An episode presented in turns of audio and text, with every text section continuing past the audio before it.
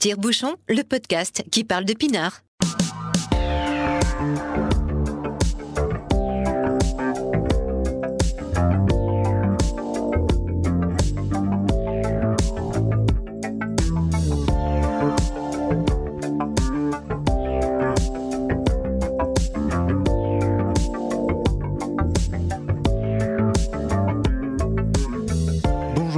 Bienvenue pour ce premier épisode de Tire-bouchon en balade où je vous propose des interviews de vignerons que je suis allé rencontrer au cours de mes déplacements.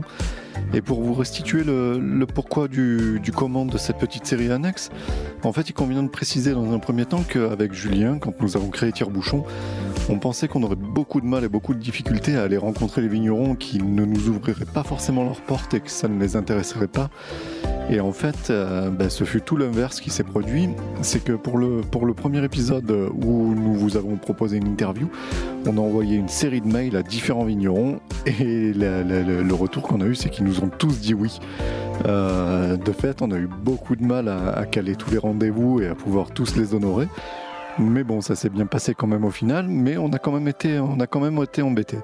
Il y a certaines interviews qu'on ne vous a toujours pas diffusées et d'autres qu'on ne vous proposera jamais puisqu'elles sont pas forcément super intéressantes. Mais euh, pour celles qui sont intéressantes et qui ne cadrent pas euh, dans le propos qu'on veut développer dans Tire-Bouchon, eh ben on vous les propose. Euh, on vous les propose dans Tire-Bouchon en balade. Voilà, ça vous permettra sûrement de découvrir des nouveaux, des nouveaux vignerons, des nouvelles étiquettes et ça vous donnera peut-être envie d'aller dans les domaines puisque c'est la, chose sur laquelle on insiste à chaque fois, mais on veut que vous alliez dans les domaines. Les vignerons sont des gens sympas qui aiment parler de leur métier, encore une fois, qui aiment parler de leur passion. Et euh, franchement, ça, ça, vaut le, ça vaut le détour d'aller au domaine pour acheter ces bouteilles. Déjà, c'est moins cher que ce que vous pouvez trouver chez le caviste. Et c'est autrement plus enrichissant.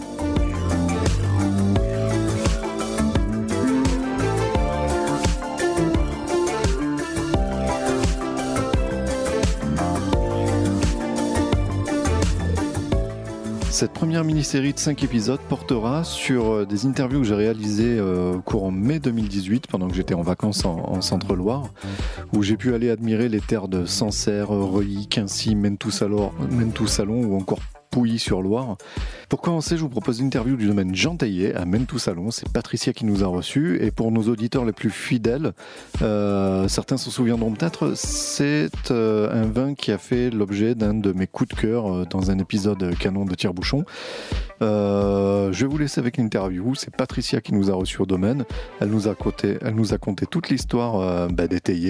C'était vraiment très très intéressant. Et je reviens avec vous juste après l'interview. Merci.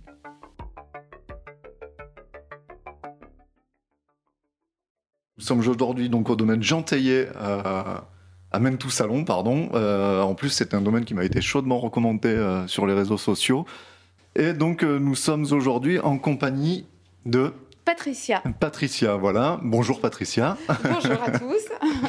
donc c'est la famille, c'est deux familles, d'après ce que j'ai compris. Alors en fait, euh, domaine Jean Taillet. voilà. On a gardé le prénom de mon grand-père, Jean parce que après la Seconde Guerre mondiale, il, bah, il, il s'est marié, il a épousé ma grand-mère Denise Millet.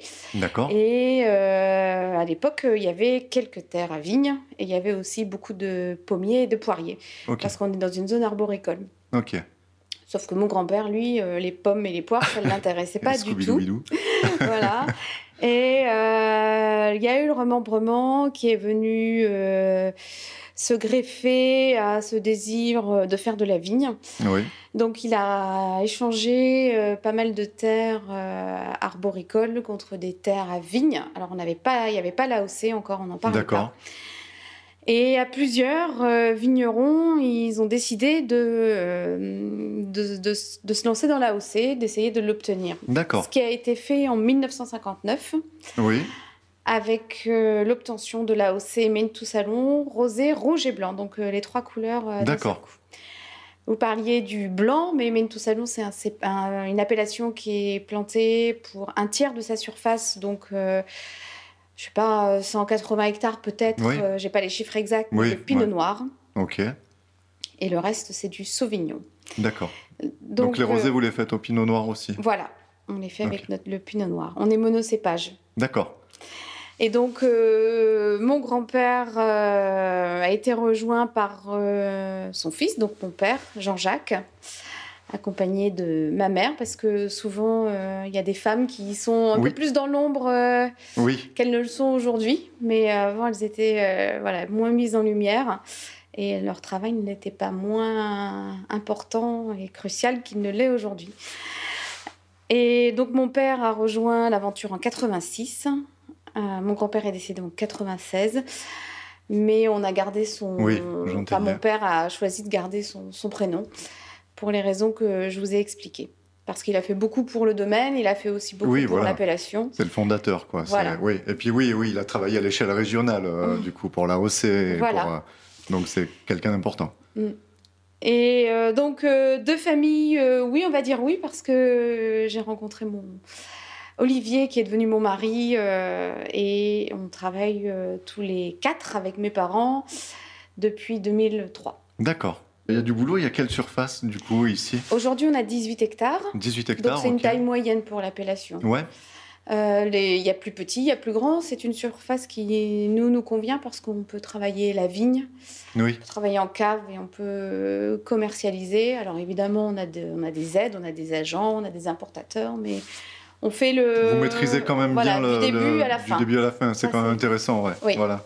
Et au moins, euh, donc euh, pour, au niveau des, des, cépages, donc vous nous l'avez dit, le fameux Sauvignon et le Pinot Noir. Et le Pinot Noir. Voilà. Sachant que vous parliez du Centre-Loire. Centre-Loire, euh, ça, ça, comprend sept appellations, plus quelques IGP qui nous ont rejoints récemment. Ouais.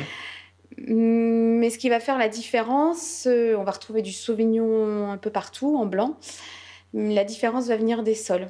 À Mine Salon, on a des sols argilo-calcaires. D'accord. Ok, c'était ma prochaine question, super. Ben voilà, bah, oui, bah, au, niveau, au niveau du terroir, parce que c'est toujours important. Alors bon, l'argile, c'est toujours, Mm. Hein, euh, je vous le rassure, en Côte-du-Rhône aussi, ils vont chercher l'argile parce que c'est une éponge, c'est les réserves de flotte pour la vigne. Quoi. D'autant plus importante chez vous hein, ouais, bah oui, que chez nous. Oui, oui, la, la recherche, c'est vrai que les années sèches, euh, c'est compliqué. Mm, mm, et, euh, et, donc, du coup, voilà, plutôt, plutôt calcaire. Calcaire du chiméridien. Oula, là, ça vous allez trop loin pour moi. on va, s'arrêter là. Je voudrais pas vous dire des bêtises non plus, mais d'accord, d'accord. ce qui méridien, on le retrouve en Alsace, on le retrouve à Chablis, on le retrouve euh, ici. D'accord, ok. Donc la production, donc euh, vous avez euh, vous avez toute une gamme de de, de vins, donc blanc. Oui, alors aujourd'hui on produit un rosé, trois vins rouges et trois vins blancs. D'accord. Et on a on aura même un quatrième vin blanc qui devrait sortir là à la fin de l'année. Alors quand vous dites euh, trois vins blancs, euh, il y a des cuvées, euh, enfin des cuvées rigolotes, des cuvées un petit peu originales, peut-être parcellaires. Ça, j'aime beaucoup des bouteilles avec des histoires en fait. Oui, alors on, a nos cuvées domaine classiques. J'aime pas ce nom parce que faudrait qu'on trouve un nom pour nos cuvées classiques parce que du coup je trouve que ça les dévalorise alors que. Alors que c'est le cœur de gamme et que c'est. Mais voilà, c'est les vins qu'on produit le plus. Si mm. ces vins-là sont pas bons, et eh ben on diffuse une mauvaise image. Euh. C'est ça. C'est le, oui, c'est le, c'est le, c'est le tout venant, mais c'est le plus important quoi. Enfin, le tout venant, encore une fois, c'est, euh, c'est péjoratif, c'est pas le bon mot, mais euh, c'est le, ouais, ouais, je comprends bien, je comprends bien l'idée quoi. Voilà, donc on a nos cuvées classiques. Après, on a effectivement en blanc et en rouge des cuvées en parcellaire. D'accord. Euh, donc c'est des parcelles qu'on a isolées, euh, surtout pour leur terroir, mais aussi euh, notamment pour une cuvée qui s'appelle Hommage en rouge. On l'a isolée parce que le, le, le, sol est un petit peu plus calcaire. Enfin, on trouve qu'il il mérite qu'on s'y arrête. Et c'est aussi parce que c'est une sélection massale de Pinot Noir. Donc sélection massale que mon grand-père avait effectuée euh, au début des années 70. Ça, je connais pas Alors la sélection, massale, c'est par opposition à la sélection clonale. Hein. D'accord, ok. Euh, en fait, euh, avant, pour multiplier la, vigne, pour, quand ils décidaient de planter, eh ben, ils choisissaient leur bois dans, une, dans des vignes existantes. Les plus, ils choisissaient les, plus, solides, voilà, voilà on a différents critères. Enfin, il avait différents critères de, de sélection. de production, de solidité, d'élégance. Exactement. Et, euh, et, donc, il sélectionnait ses bois euh, et il les amenait. greffé chez le pépiniériste sur le, le porte-greffe. Sur le porte-greffe, le fameux. Voilà. Où on a, dédié un épisode euh, justement à la crise du phylloxéra et à la description des, des porte-greffes. Bon, ben voilà, donc ça évoquera, ça évoquera, quelque chose à nos auditeurs. Ça c'est bon, c'est parfait. D'accord. Euh, une particularité que vous avez ici, c'est que vous faites de la culture biologique. Voilà. Vous êtes en bio. Euh, on, est en bio. on a certifié notre production. Alors, c'est pas une démarche qu'on a faite euh, comme ça du jour au lendemain. Ouais. On s'est euh, engagé là-dedans, enfin pas engagé, c'est pas le bon terme. On a commencé à cultiver nos vignes comme ça depuis, euh, je crois que c'est 2010 ou. Ouais, ouais ça remonte un peu. Voilà. On n'a pas demandé la certification on aime bien essayer un petit peu comme ça. Euh, on est... Oui, oui, bah, il faut voir où on met les pieds. Hein. donc euh, il vaut mieux, il vaut mieux se. Et donc euh, parce que comme je vous le disais, vous êtes le, premier domaine qu'on interviewe qui fait de la culture bio. moi personnellement, j'ai pas de définition de ce que c'est que la culture bio. Pour le raisonner, j'ai pu, en discuter avec des gens et mhm. tout, donc j'ai bien une idée de ce que c'est. Par contre, pour le bio, euh, à part qu'on m'a dit à chaque fois, bah, le bio, il faut passer plus de temps dans les vignes. Bon, bah, j'avais envie de dire, bah, pourquoi pas, oui, mais sinon, voilà. Est-ce que vous, vous avez une, définition alors, on ne peut pas utiliser euh, de, produits de synthèse pour, euh, pour la protection de nos vignes contre les maladies. D'accord, pas de produits de synthèse. Ok. Voilà. Sachant que dans le, j'allais dire dans le centre-Loire, mais dans toute la zone euh, septentrionale. Euh, on a le, mildiou qui est euh, très virulent. D'accord. Voilà, donc le, pour traiter le mildiou, on a droit au cuivre. Ouais, et là c'est compliqué. Et là c'est compliqué. Ah, parce que c'est un, un, métal, un métaux lourd. Un métal mais je sais jamais comment on dit, bah, effectivement. à chaque fois, j'hésite. Moi, j'ai tendance à dire métaux, un métaux, mais non, je me dis, mais non, métaux. Ouais, c'est la famille des métaux. Donc, c'est quelque chose de la famille des métaux lourds. Voilà. et qui pollue les terres pour, pour, pour, des temps euh, conséquents. Donc, il faut faire super euh, gaffe. Donc, c'est pour ça qu'on traite à petite dose. Ouais. Et qu'on on associe toujours ce cuivre euh, avec euh, des décoctions ou des tisanes de plantes. D'accord. Voilà, qui vont venir. Euh, Essayer de renforcer la plante. alors, renforcer la plante, alors j'allais dire renforcer l'action du cuivre.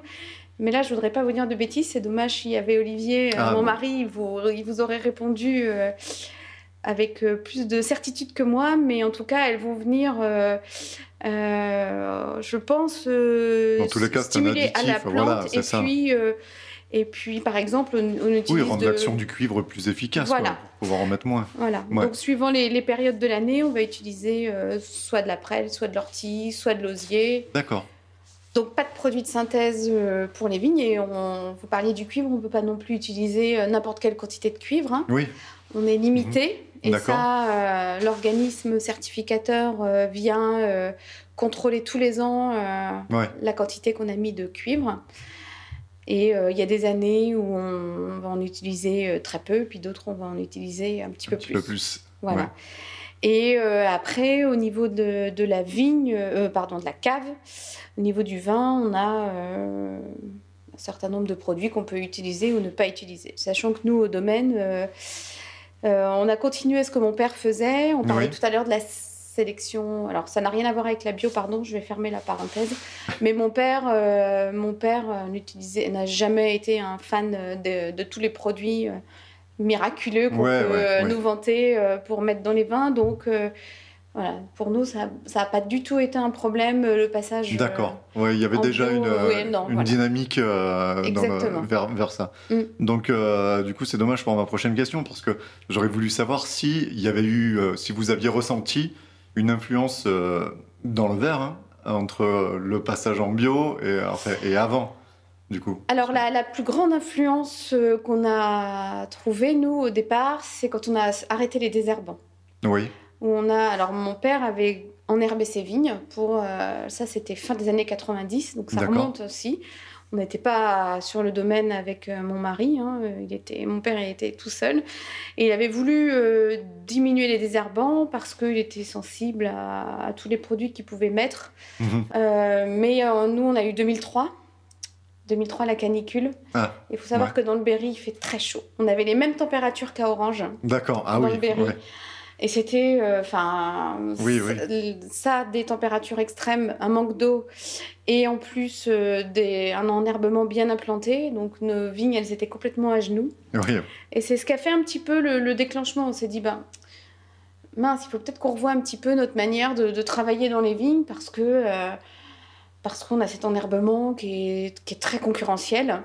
D'accord. Donc on a commencé à partir de là à, ressortir euh, les, outils de travail du sol. Et, euh, et, quand on a arrêté les désherbants, donc on a travaillé nos sols en plein. Ah ben alors là, ça s'est vu au niveau des acidités dans les vins. Euh, D'accord. Ça a été le jour et la nuit. Travailler les sols, c'est-à-dire vous travaillez à la binette euh Alors euh, oui, au départ, on a sorti la binette. Oui, pour voir. Euh, ouais, c'était un peu du n'importe quoi. Après quelques ampoules et des maux de dos. oui, et puis, et puis des temps de travaux qui ont explosé. Ouais. mais bon, il fallait en passer par là pour affiner et savoir quelle était la meilleure solution. donc on a retrouvé des, des, acides, on a eu des vins plus acides mhm. sur le papier. Mais en bouche, euh, gustativement, c'était pas agressif. On a retrouvé une bonne acidité. Il faut savoir que euh, on a retrouvé, on a baissé notre acide malique, mais on a augmenté notre acide tartrique. Donc euh, des, bons équilibres. Et ça, ça a vraiment été radical. Oui, bah oui. Et, c'est souvent ce qui est observé quand on commence à, à retravailler les sols. Donc après, pour répondre à votre question, oui, évidemment qu'on a qu'on ne fait pas les mêmes vins qu'il y a 10 ans. Oui. Mais c'est plus euh, empirique, quoi. Oui, d'accord. Oui, oui, il n'y a pas, il a pas une, euh, comme vous le dites. Il n'y a pas un euh, marqueur comme on a pu le voir avec l'acide tartrique et l'acide malique. d'accord, très bien. Je vois que vous avez des jolies barriques et des cuves inox aussi. Pas... Et puis un foudre euh, un peu plus loin qui est caché euh, par la palette euh, qui va partir. il n'y a, pas toutes les cuves là, il n'y a pas tout? Non, non, non, non, non, Alors effectivement, nous, on... là, on n'a pas beaucoup de, de, fûts, on en a, on a une, à peine 30. Donc sur l'ensemble de la production, ça fait peu. c'est essentiellement des fûts qui sont utilisés pour les blancs. Oui. Et donc comme je disais tout à l'heure, on a trois cuvées. Dans la cuvée classique, on va en ajouter un petit peu. D'accord. Très peu, mais ça va apporter euh, de l'acide en bouche.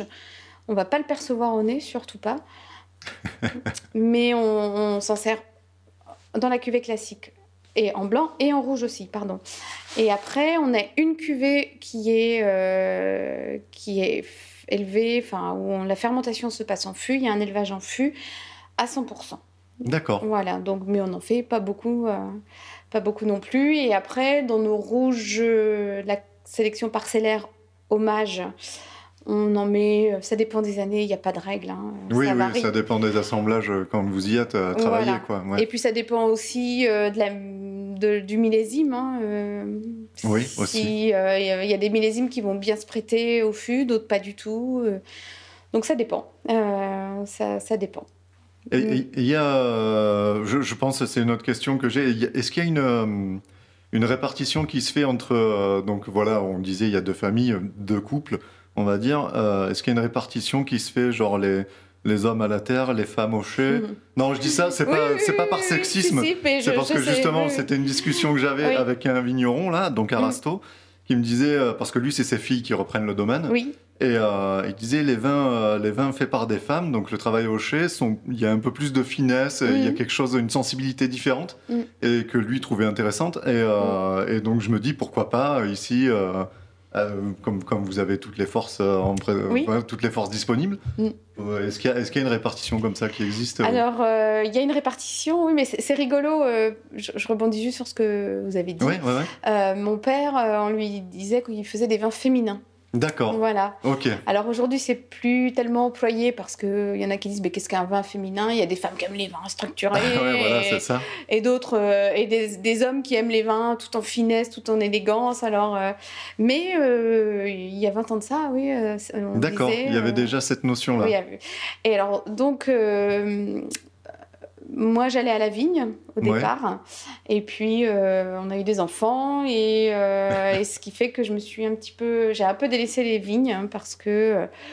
pour des raisons matérielles, voilà, d'organisation. Hein. Et, et, donc aujourd'hui, Olivier, c'est lui qui va, donc mon mari, qui va vraiment s'occuper des vignes. D'accord. Parce que la, la, bio, et on va même au-delà, mais oui, ça demande de l'assiduité. ça, demande beaucoup, beaucoup de temps. Euh, donc Olivier fait plutôt la vigne et euh, il m'aide aussi en cave.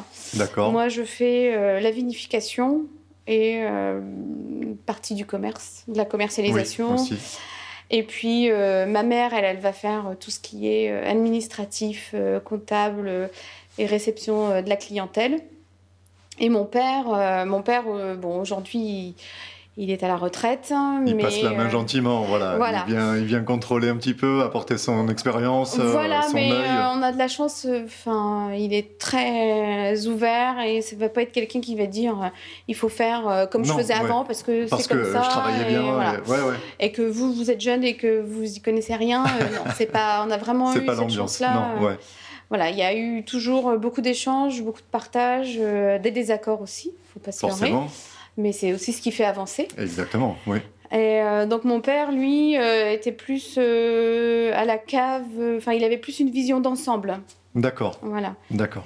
Et ce qui est important aussi d'avoir, c'est très important de, enfin nous on, on, trouve que c'est important d'avoir cette vision d'ensemble.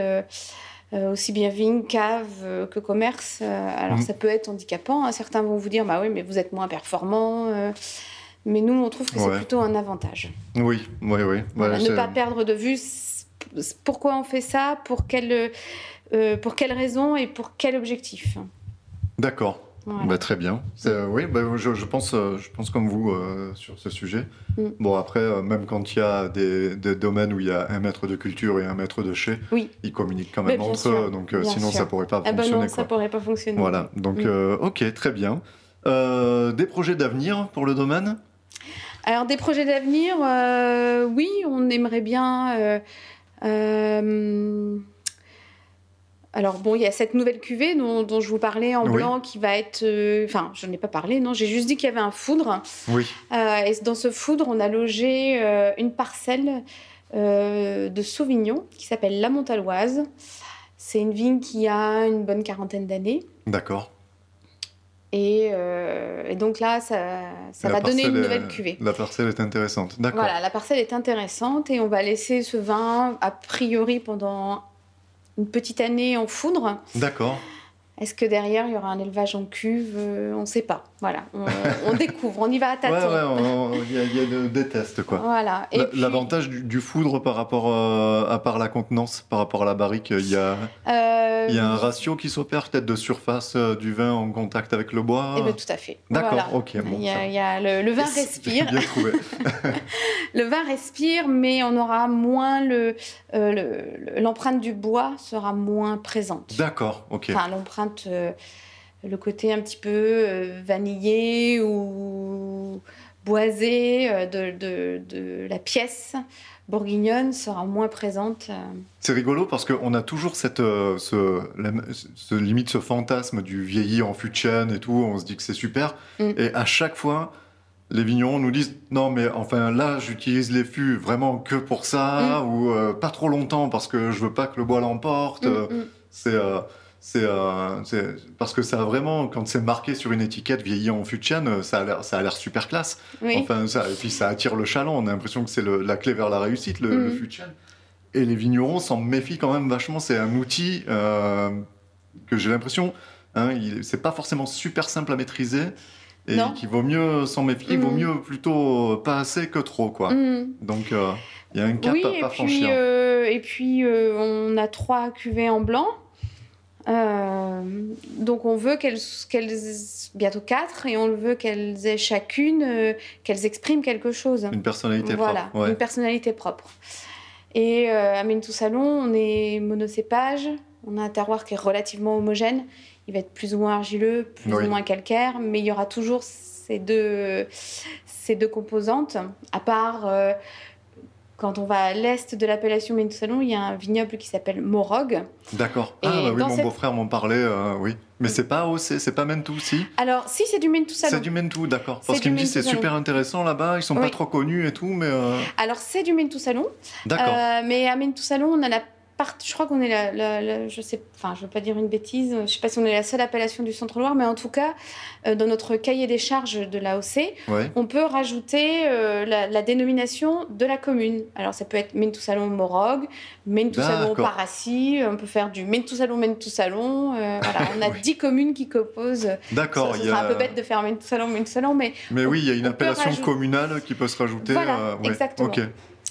Et donc, à Morog, à euh, on trouve un tout petit peu de silex. D'accord, donc ça rajoute euh, voilà. un petit goût particulier. Bonjour, Bonjour monsieur. Bonjour monsieur.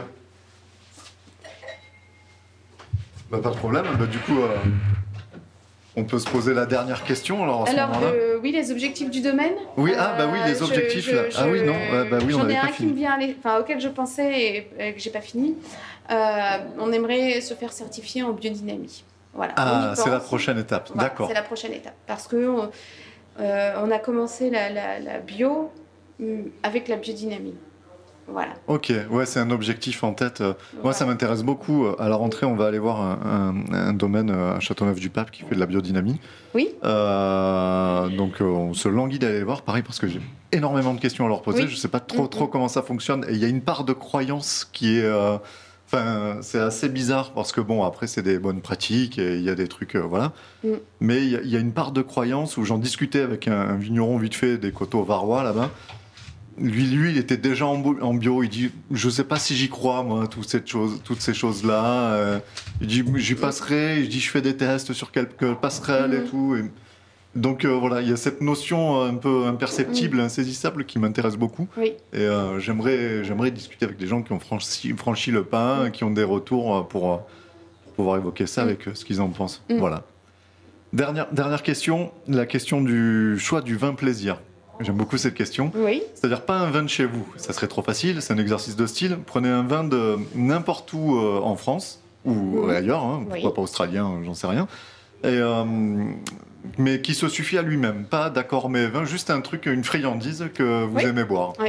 Voilà. Euh, très bien, bonne question. Euh, le, ce qui me vient spontanément, c'est un vin. Alors je vais rester dans la Loire. Ouais. Euh, mais je, on va faire 150 km à l'ouest de Ménetoussalon et on va aller à Montlouis-sur-Loire. D'accord. Et ils ont lancé à Montlouis-sur-Loire il y a peut-être 10 ans ou 15 ans maintenant, je ne sais pas. Euh, alors, ils appelaient ça le pétillant naturel, le petnat. Euh, sauf que je crois qu'ils n'ont pas eu le droit de l'appeler comme ça. Ah, voilà. Alors, bah, donc, euh, le, vin dont je, qui me vient à l'esprit, il, est fait par des amis à nous qui s'appellent Damien et Coralie de Lecheneau. D'accord. Et ils sont installés à Amboise. Ça s'appelle le domaine de la Grange Tiffen. Et leur vin, qui est fait selon cette méthode ancestrale, s'appelle Nouveau-né. D'accord. Voilà. Ok, ben, ben, oui. Donc c'est le vin plaisir euh, qui me vient euh, spontanément. Euh, D'accord, ah ben, c'est super. Ben nickel. Voilà. Non, ben écoutez, je vous remercie de nous avoir ouvert vos portes. Eh ben, merci d'être venu surtout. oui. Et content d'accueillir le sud. Le, sud en, Centre-Loire. C'est ça, c'est ça. Mais je reviendrai. J'aime beaucoup la région. C'est superbe. Alors tous les coins, tout. Ben, après, j'irai faire des photos de vos vignes. C'est les vignes qui sont autour là, peut-être? Oui. C'est, vous êtes euh, la parcelle est euh, d'un seul tenant ou vous ah avez non, un non, petit non, peu... non, on a plusieurs parcelles. On a plusieurs parcelles. Euh, il y en a, une qui est indiquée avec des panneaux là, un peu avant, avant d'arriver au village. Oui, oui, oui, Et on n'a pas tout d'un seul tenant. au contraire, on a un vignoble, je dis assez morcelé parce que il y a des endroits où c'est beaucoup plus morcelé, mais euh, le Cher est un des départements les plus grélifères de France. D'accord. Donc, euh, les, chaque vigneron essaye de planter un petit peu à différents endroits, dans les limites de l'appellation, bien évidemment, mais euh, pour, pour limiter les. pour diviser les risques. D'accord. en cas ah, de grêle. Ok. Mm. D'accord. Ok, merci. Voilà, c'était la question subsidiaire. Voilà. Bon, ben merci. au revoir. Eh ben, au revoir. Voilà, c'était l'interview donc du domaine Jean euh, un très très bon vin que je ne saurais trop vous conseiller. Si vous allez dans le coin, on peut euh, aussi vous conseiller le restaurant Cholzib. Voilà, je fais un petit peu l'office du tourisme local. Cholzib, c'est un restaurant qui est assez connu euh, des, gens du coin. Il faut aller y manger, c'est vachement bon. Et la cuvée qui m'a particulièrement tapé dans l'œil chez Jean c'est la cuvée Mademoiselle T, donc qui est élevée, elle en fût de chêne, qui lui donne un caractère particulier. Si vous en trouvez, euh, jetez-vous dessus. Voilà, je l'ai sorti, euh, je l'ai sorti, à, je l'ai sorti à l'apéro avec du monde autour et tout. Ça a fait, ça a fait mouche. Tout le monde a adoré. Tout le monde m'a demandé ce que c'était et euh, je suis passé un petit peu pour le pour le Superman de l'apéro. voilà. Voilà pour ce qu'on pouvait dire du domaine Gentillet. autre chose, avant de vous dire au revoir, je voudrais remercier The Toxic Avenger qui nous a autorisé d'utiliser une de ses musiques qui est euh, dans l'album Globe Volume 3. Et euh, donc je le remercie chaleureusement. Je lui ai envoyé quelques bouteilles pour le remercier. Elles doivent être en cours de route là à l'instant où je vous parle. Et euh, comme d'habitude, pensez aux réseaux sociaux. Si vous avez aimé ce que vous avez écouté, partagez-le, faites-nous plaisir, allez mettre des 5 étoiles sur iTunes. Et puis on se retrouve dans un mois pour une interview d'un autre domaine du coin. Merci, bye bye.